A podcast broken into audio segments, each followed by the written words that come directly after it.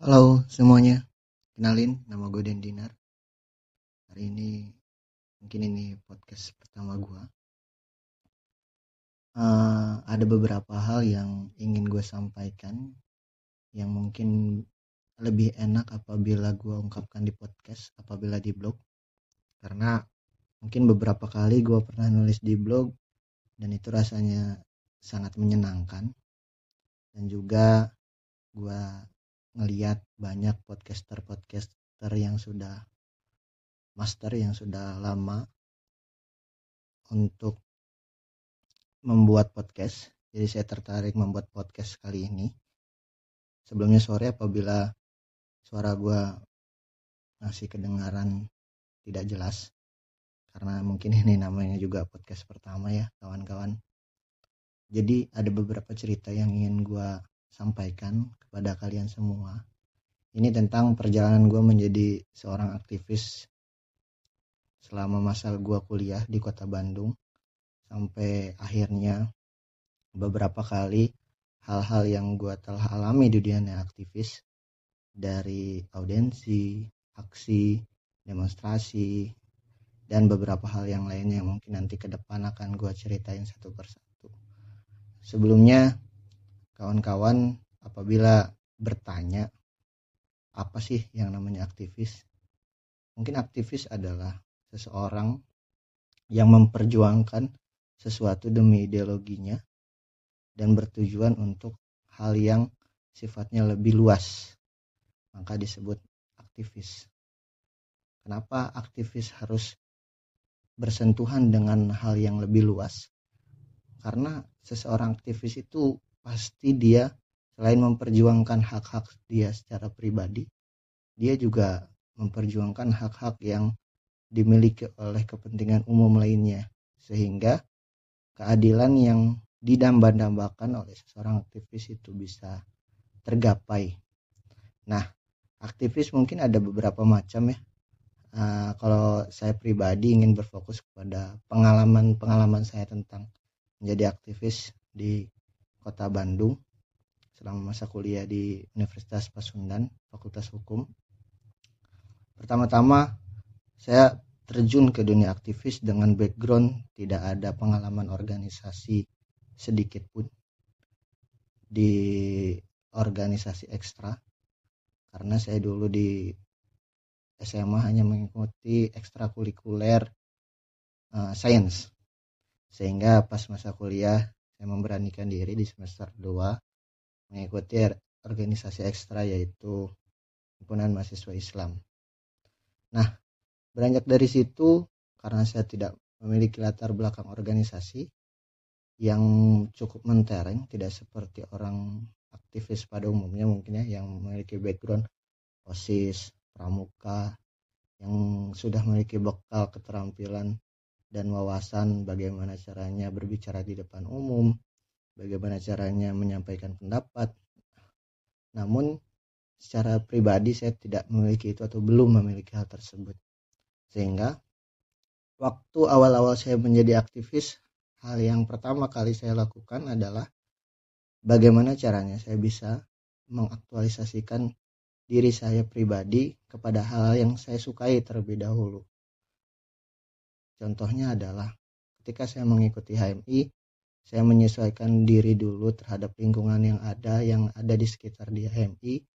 Mungkin kawan-kawan yang sudah masuk organisasi ekstra mana pun juga ketika baru pertama kali masuk harus beradaptasi dulu sebelum kita tahu tujuan kita di organisasi itu tentunya apa dan apa yang ingin kita gapai di organisasi tersebut waktu beradaptasi saya saya banyak luangkan tinggal di sekre pada saat itu karena HMI Hukum Unpas kebetulan memiliki sekretariat di sekitar Jalan Lengkong Besar pada saat itu. Nah, saya sering di sana nongkrong di sana bercengkrama dengan senior-senior pada saat itu bagaimana caranya mereka berbicara pengalaman-pengalaman pribadi mereka ketika masih aktif di dunia kampus sampai akhirnya sudah terjun ke dunia kerja ataupun terjun ke uh, organisasi yang lebih tinggi semisal cabang maupun pusat. dan setelah itu ketika saya mulai beradaptasi saya banyak menemukan hal-hal baru yang yang menginginkan saya menjadi seperti itu saya bertemu dengan beberapa sosok-sosok yang menurut saya sangat inspiratif dan menurut saya sangat keren pada saat itu salah satunya adalah mantan-mantan ketua umum yang pernah menjabat pada saat itu ada beberapa ciri khas atau ada beberapa hmm, karakteristik ya masing-masing ketua umum yang pernah menjabat pada saat itu. Namun saya suka dengan uh, karakter atau karakter atau pribadi yang dimiliki oleh Tumtio namanya. Nama aslinya Triwardana Mukoagau pada saat itu. Karena menurut saya dia adalah orang yang sangat-sangat cerdas, sangat-sangat pintar dan bahasa yang dia gunakan ketika berbincang-bincang itu sangat sangatlah asing untuk saya dengarkan karena dia fokus kepada ilmu-ilmu antropologi yang waktu yang pada saat waktu itu mungkin saya anggapnya itu ilmu-ilmu filsafat karena saya tahunya pas masuk di HMI ya HMI itu pasti banyak orang-orang yang pintar filsafat. Dan kemudian akhirnya saya tahu cabang filsafat yang banyak beliau pelajari adalah antropologi. Dan pada saat itu dalam pelatihan HMI kan terbagi menjadi tiga. Ada LK1, LK2 dan LK3 beliau adalah peserta LK3 termuda yang pernah mengikuti LK3 karena pada saat beliau LK3 beliau masih semester 7 pada waktu itu. Dan saya sangat heran bagaimana orang bisa se sepintar itu pada saat itu. Nah, banyak dari situlah saya mulai ingin seperti dia. Selain mungkin selain dia juga saya banyak menemukan tokoh-tokoh yang keren pada saat itu. Lalu saya akhirnya memutuskan untuk mulai serius dan mulai uh, menumbuhkan apa yang saya ingin tuju ketika saya ingin berorganisasi pada saat itu. Itu simpel tujuan saya. Saya ingin bisa seperti beliau dan saya ingin bisa berbicara dengan tanpa adanya tanpa adanya grogi, dengan tanpa adanya lupa-lupa, dengan kosakata yang rapi dan tutur kata yang tentunya baik. Pada saat itu itu yang saya inginkan. Saya belum memiliki target apa pun di luar dari itu. Nah, sampai dalam perjalanan akhirnya saya dituntut untuk terlebih dahulu sebelum saya memiliki skill-skill itu saya harus mengisi dulu terlebih dahulu uh, kemampuan saya dalam pengetahuan akhirnya saya memutuskan untuk mulai membaca buku padahal dari SMA saya tidak menyukai apa pun jenis-jenis buku walaupun itu novel sekalipun akhirnya saya memberanikan diri untuk mencoba membaca buku. Walaupun pada saat membaca buku satu dua sampai tiga lembar rasanya sangat sulit dan rasanya sangat berat pada saat itu. Ketika saya baca satu dua tiga saya menganggap hal itu tidak tidak masuk di pikiran saya dan yang ada hanya kantuk yang saya dapatkan bukan pengetahuan. Namun saya tidak pantang menyerah. Saya terus termotivasi untuk bagaimana caranya saya bisa menyelesaikan minimal satu buku terlebih dahulu. Pada saat itu saya membaca buku logika. Walaupun secara secara isi logika itu hanya sifatnya teori-teori tentang rumus bagaimana cara berpikir namun ternyata rumus-rumus itu yang yang sering kita pakai dan teori yang saya baca di buku itu ternyata sangatlah sulit ketika kita menyadari ada suatu teori tersebut di dalam buku itu. Lalu ketika saya telah membaca itu saya beranikan diri uh, berdiskusi dengan kawan saya pada saat itu, pada saat itu untuk mengulang materi yang telah saya baca dan ternyata sangat sangatlah efektif ketika kita telah membaca lalu kita ceritakan kembali kepada kawan kita walaupun hal yang kita baca tidak seluruhnya kita sampaikan. Namun pada intinya uh, isi dari buku tersebut sedikit demi sedikit bisa saya pahami. Nah setelah saya membaca buku walaupun pada saat itu uh, menurut saya perjalanan saya bisa membaca buku itu sangat berat.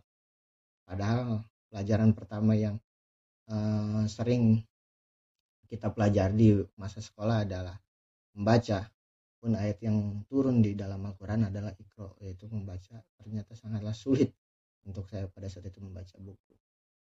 Sehingga uh, setelah saya membaca buku saya memberanikan diri untuk menjadi pemateri di dalam diskusi-diskusi yang ada di internal HMI karena kebetulan satu tahun kemudian saya masuk ke dalam kepengurusan HMI dan saya juga ikut ke dalam kepengurusan Badan Perwakilan Mahasiswa Fakultas Hukum Universitas Pasundan. Pada saat itu saya mengikuti dua organisasi tersebut.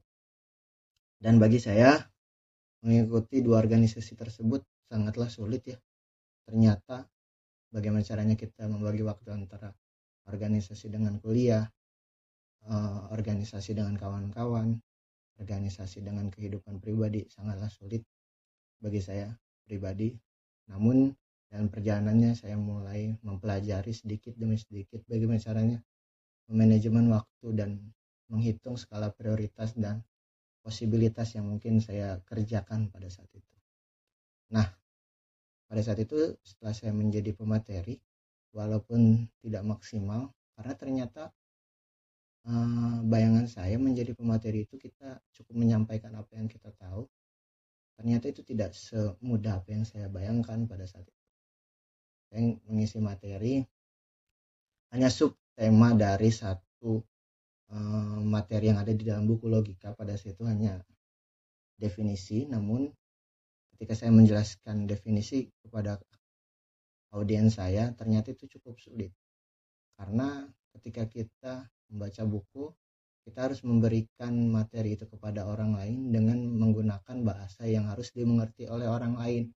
Berbeda dengan ketika kita membaca. Ketika kita membaca kita tidak perlu mencari kata-kata apa pun karena itu hanya cukup dimengerti oleh diri kita pribadi. Sedangkan ketika kita menjadi pemateri, buku yang telah kita baca harus kita uh, konversikan menjadi uh, proposisi yang mudah dimengerti oleh audiens-audiens sehingga orang mengerti apa yang ditujukan uh, oleh pemateri tersebut. Hmm.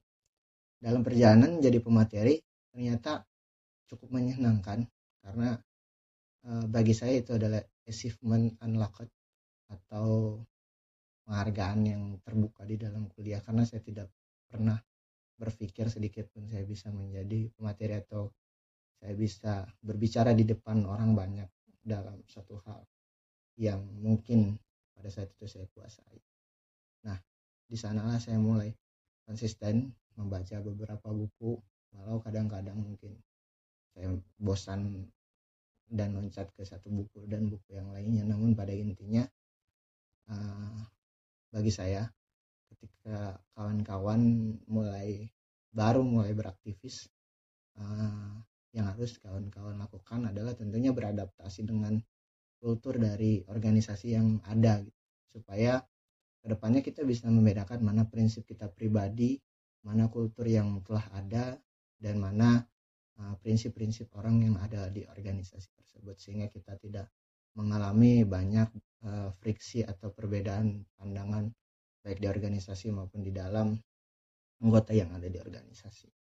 Nah, selanjutnya ketika kita telah beradaptasi di dalam suatu organisasi, tentunya kita harus mulai menyusun visi dan misi ke depan apa yang ingin kita gapai dan apa yang ingin kita capai. Karena harus kawan-kawan ketahui, organisasi itu adalah sebuah alat untuk mencapai tujuan. Uh, tentunya seorang aktivis tidak bisa berjuang hanya sendiri untuk men menjadikan atau mencapai atau menggapai kepentingan umum. Maka dengan itu, aktivis tentunya perlu wadah yang disebut organisasi. Nah, dalam organisasi ini kawan-kawan juga harus bisa menyesuaikan visi misi pribadi dan mana visi misi dari organisasi tersebut. Tentunya tidak ada yang salah ketika kawan-kawan masuk di dalam suatu organisasi memiliki visi misi pribadi. Misal ketika saya masuk HMI saya berharap menjadi seorang ketua umum BEM atau menjadi presiden mahasiswa tidak ada yang salah ketika kita mengikuti alur dari proses-proses di dalam organisasi tersebut. Namun namun banyak orang yang berkeinginan seperti itu tapi sedikit orang untuk uh, bisa atau mengikuti konsekuensi-konsekuensi dari ketika dia berproses di organisasi tersebut. Nah, setelah kawan-kawan menyusun visi misi, tentunya kawan-kawan harus menentukan prioritas dan posibilitas kawan-kawan yang telah kawan-kawan susun atau planningkan di dalam diri kawan-kawan terhadap uh, organisasi maupun tujuan pribadi di dalam dunia kampus. Nah, setelah itu mungkin kawan-kawan bisa lebih aktif dan uh, reaktif dan responsif terhadap hal-hal yang ada di dalam organisasi sehingga kawan-kawan bisa mulai membaca jangankan hanya apa bisa mulai membaca peta lingkungan yang ada di sekitar kawan-kawan. Karena uh, pembacaan peta atau situasi lingkungan baik lingkungan di luar organisasi maupun di organisasi itu berjalannya waktu ketika kawan-kawan mulai beradaptasi dengan lingkungan yang ada. Karena menurut saya walaupun saya tidak pernah membaca buku bagaimana caranya strategi untuk membaca lingkungan ataupun bagaimana caranya kita bisa mendefinisikan lingkungan sekitar. Namun ketika kita banyak-banyak membaca banyak-banyak berdiskusi hal itu tuh seperti termindset di dalam diri kita. Ketika kita berada di satu posisi otomatis kita harus definisikan terlebih dahulu posisi yang kita sedang uh, sedang alami atau sedang di situ itu apa posisi apa ketika kita bisa mendefinisikan itu hal apa pun di luar sana tujuan apa pun di luar sana ketika kawan-kawan mendapatkan satu posisi tentunya kawan-kawan bisa uh, menggapai posisi menggapai tujuan kawan-kawan dengan posisi tersebut. Nah uh, mungkin uh, itu podcast pertama gua karena uh, di sini gua masih manual tidak menggunakan skrip atau apa pun karena itu pengalaman diri saya pribadi tidak organisasi masih banyak ke depan yang bakal saya ceritakan. Karena uh, perjalanan saya di aktivis yang saya ceritakan hari ini baru dimulai masih mungkin dalam presentasi hanya uh, 5% ke depannya akan banyak yang saya ceritakan uh, bagaimana caranya kita bisa menghadapi tegangan dalam diskusi bagaimana caranya kita belajar public speaking walaupun kita tidak memiliki latar belakang public speaking atau bagaimana caranya kita keluar dalam pressure atau gimana caranya kita bisa atau mampu berpikir secara rasional walaupun dalam tekanan yang sangat besar uh, mungkin ke depan ke depannya akan banyak yang saya sampaikan di dalam podcast ini. Terima kasih. Sampai jumpa.